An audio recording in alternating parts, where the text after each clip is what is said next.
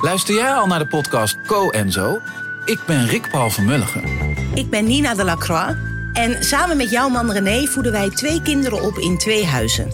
Co-ouderschap. We hebben het over alles wat je daarin tegenkomt. Maar ook over de juice tijdens onze kinderloze dagen, want die heb je ook in het co-ouderschap. Een podcast voor alle ouders in alle vormen, maar ook voor alle mensen zonder kinderen. Zijn we eerlijk, heerlijk herkenbaar. Dus luister naar Co en Zo in je favoriete podcast-app.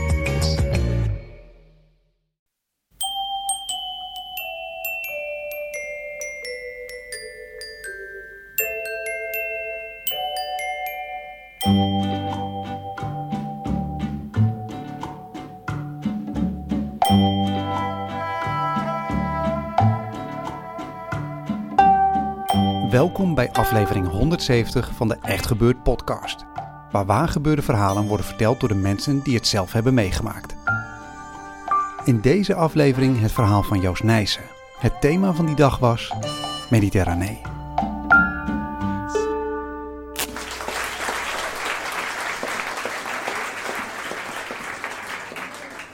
Ik was vroeger een hele eh, brave jongen. Uh, realiseerde ik pas de laatste jaren. Ik deed mijn huiswerk uh, vlijtig en ik uh, studeerde elke dag uh, piano. precies zoals mijn ouders dat wilden. En dat is niet omdat ik zo'n goed mens was, maar omdat mijn oudere broer een heel slecht mens was. dat wil zeggen, hij is niet meer onder ons, dus ik moet dat ook, ook, ook met blik gericht op de hemel voorzichtig verwoorden. Hij zocht het gevaar op. En toen wij samen op de middelbare school zaten, toen, uh, uh, ja, toen stortte hij zich in een leven vol, vol drugs en blowen. En uh, plakte ook traktaten op de deuren in huis, tot ontsteltenis van mijn ouders. Waarin hij dan weer verklaarde dat hij wel degelijk moest kunnen roken, al was hij pas 14. of waarin hij de voordelen en de gerechtigheden van biseksualiteit onder woorden bracht. ik bewoog daar een beetje tactisch en diplomatiek omheen. en haalde op een gegeven keurig een, MAVO-diploma. Uh, gelijk met mijn oudere broer, want die, die kwam zelf op school en die was twee keer gedoubleerd. Uh, mijn ouders waren zo blij dat beide zonen hun diploma hadden, dat ze een grote reis uh, in het vooruitzicht hadden gesteld naar de Mediterranee. wij hadden een tweedehands Oldsmobile, waarvan het dak open kon. En daarachter nog vier meter vouwcaravan. Dus we gingen met een optocht van 10 meter gingen wij naar Saint-Raphaël, niet ver van Saint-Tropez. Uh, daar moest het gezin eigenlijk weer tot rust komen. En uh, wat ze niet wisten was dat mijn broer over uh, shit in zijn vulpennen had meegesmokkeld. maar ik deed dat natuurlijk niet. Wij waren daar op die camping, we werden opgenomen in een groep jongeren. die, met wie we gingen zwemmen en, en feesten enzovoort. En toen kwam langzaam toch uh, in dat brave jongetje uh, dat ik was, uh, een brandend verlangen op. En dat, dat, dat eigenlijk ja, werd aangewakkerd op het moment dat we gingen zwemmen in een klein kreekje vlak bij het strand waar die camping aan lag. Een besloten kreekje waar je alleen kon komen na drie kwartier klauteren. En daar met vrienden en, en meisjes gingen we dan zwemmen in dat azuurblauwe water. Um, en zeeegels ontwijkend, allemaal hoogst uh, feestelijk en vakantieachtig. Uh, en het hoogtepunt kwam toen uh, meisjes gingen zwemmen en de bovenstukken van hun bikini afwierpen. Giechelend. En er was één meisje die had zulke ongelooflijk mooie borsten en ik zag dat en ik werd op slag verliefd op haar. En, en ik wist toen, dit is mijn drugs. Mijn broer die gaat in onder, maar ik heb het gevonden, want het is gratis en het is gezond. Dus vanaf dat moment was ik een profeet van de liefde. Alleen, het kwam niet echt tot, uh, tot uh, hele intieme handelingen. Uh, een, een, voorzichtige tongzoen. maar toen we eenmaal terug waren in Eindhoven, toen, toen nam ik een tienertour. Dat is de voorloper van de Interrail. En dan kan je het land rondreizen. En ik ging wat van die vakantievrienden langs met als climax Nicole, want zo heette ze, in Baren. Zij stonden daar op te wachten. Uh, en ze zag er anders uit dan, dan, dan, dan aan de zuidkust van Frankrijk. Ze had echt opmerkelijk slecht gekleed was ze. Uh, lelijke kleuren, ze had puisten.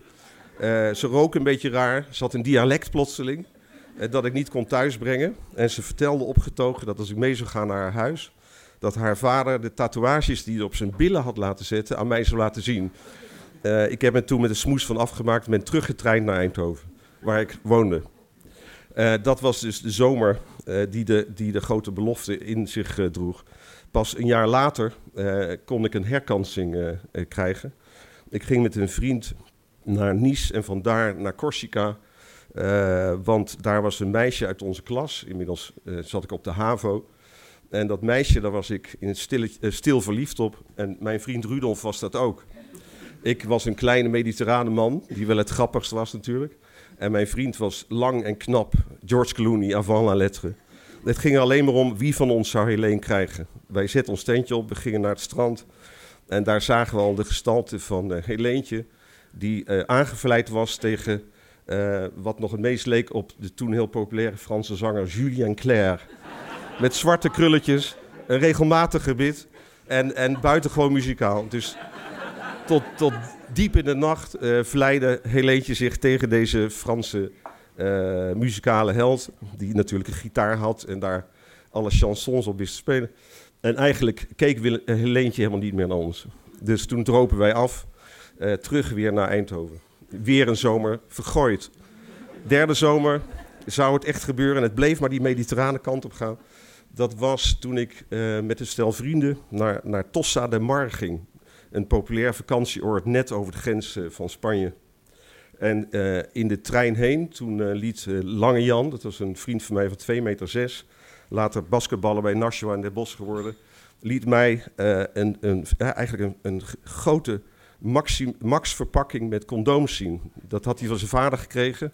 Die stemde PSP, die was heel modern en de zoon moest vooral heel veel condooms mee. Dus wij als vriendenclub zaten te juichen al in de trein. Uh, en wij zouden daar aan het strand uh, van Spanje zouden natuurlijk uh, het hele erge doen, zoals de gepensioneerde uitgever Martin Ros het altijd noemde. er gebeurde helemaal niets die vakantie. we hebben alleen maar hamburgers gegeten en wat kalverliefdes beleefd. Dus dat ging weer niet goed. Toen het jaar daarop, toen was ik inmiddels klaar met de middelbare school. Ik had een jaar gewerkt in een café. Ik had daar een Ford Cortina van gekocht, een tweedehands, een hele oude. En ik scheurde naar diezelfde lange Jan, die toen uh, uh, aan een bar werkte aan het strand bij Argelès-sur-Mer. Uh, ook weer dicht tegen Spanje aan. En dat was een fantastische vakantie. Ik ontmoette al heel gauw een Duits meisje, Corine, die, die met mij zoende. daar bleef het wel een beetje bij. Ik hoorde later overigens dat ze het jaar daarop daar weer was geweest op die camping. En, en, en eigenlijk op mij zat te wachten. Maar ik was daar toen helemaal niet, want inmiddels had ze de pil genomen, zodat ze het eindelijk zou kunnen gaan doen. Maar die zomer dat ik er was, uh, was dat nog niet aan de orde. Dus dat was toch ook weer een beetje een anticlimax. Tot op die allerlaatste week van een hele maand dat ik daar zat. Wij kampeerden aan de rand van, van die enorme gezinscamping. Uh, Jan was alweer aan het werk op het strand. En twee van zijn vriendinnen die waren daarheen gekomen en die deelden een tentje. We werden wat katerig wakker. Uh, ik ging uit mijn tent uh, en ik zag dat zij ook de tent openritste. En die twee hele mooie meisjeshoofden kwamen naar buiten. En ik zag dat ze zich oprichten in hun slaapzak en dat ze, uh, dat ze naakt waren. en, en dat ongelooflijke visioen van die twee prachtige meisjes die naakt. En toen giechelde ze wat en toen zei ze: Joost, kom even lekker tussen ons in liggen. en ja, dat was. Ik had vier jaar moeten wachten. Maar. maar de apotheose zou, zou gigantisch zijn natuurlijk. Dit was mooier dan, dan iedereen kan dromen. Uh, maar zoals ik ooit, ik speelde uh, bij PSV vroeger een jaartje. En toen werd ik eindelijk opgesteld. En zoals ik daar voor een open doel stond met de bal. En opeens verstijfd raakte van schrik. En gewoon niet gescoord heb. Zo was ik ook daar eigenlijk in grote verwarring. Dus ik hoorde mezelf tegen hun zeggen... Ik ga eerst even douchen, want ik heb wat hoofdpijn. Toen ben ik naar de, de douchehokken gegaan. Dat was ongeveer zes kilometer van het tentje. Van En toen ik terugkwam, toen waren ze er niet meer natuurlijk. Oh, dat was mijn eerste en mijn laatste kans ook. Ik ben nu nog steeds heel braaf op een, op een ongelooflijk trio. Ja, dat was, toen werd het toch wel een beetje pijnlijk natuurlijk. Ik ging terug naar Nederland. ik ging studeren in Amsterdam. Uh, ik werd heel erg verliefd op een, uh, op, op een meisje, waar bijna 19. En wij reisden in een, een Renaultje 4 van een zwager naar Zuid-Frankrijk weer. En eh, nou, daar, eh, daar is het dus allemaal plaatsgevonden. Met een Hollands meisje. Eh, met wie ik heel braaf een flesje wijn dronk. En, en, en op een cassette recordertje. Naar, eh, naar wie zullen we geluisterd hebben? Jacques Brel, vermoed ik. Eh, en misschien ook nog weer Julien Clerc. nou, hoe dat is afgelopen met deze vrouw, die de moeder van mijn kinderen is geworden. Dat kom ik vertellen als er eens een thema scheiding hier plaatsvindt.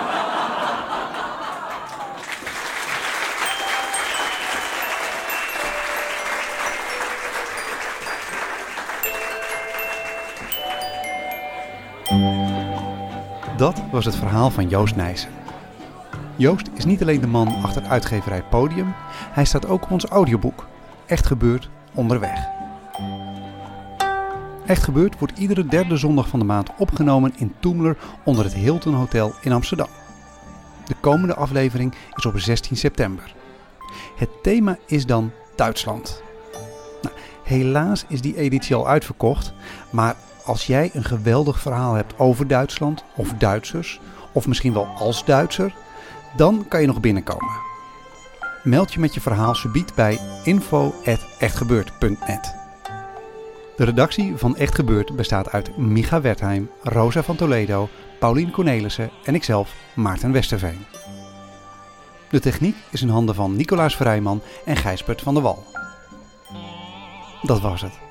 En voor iedereen die ooit nog op een camping komt en die ene tent voor zich open ziet gaan, aarzel dan niet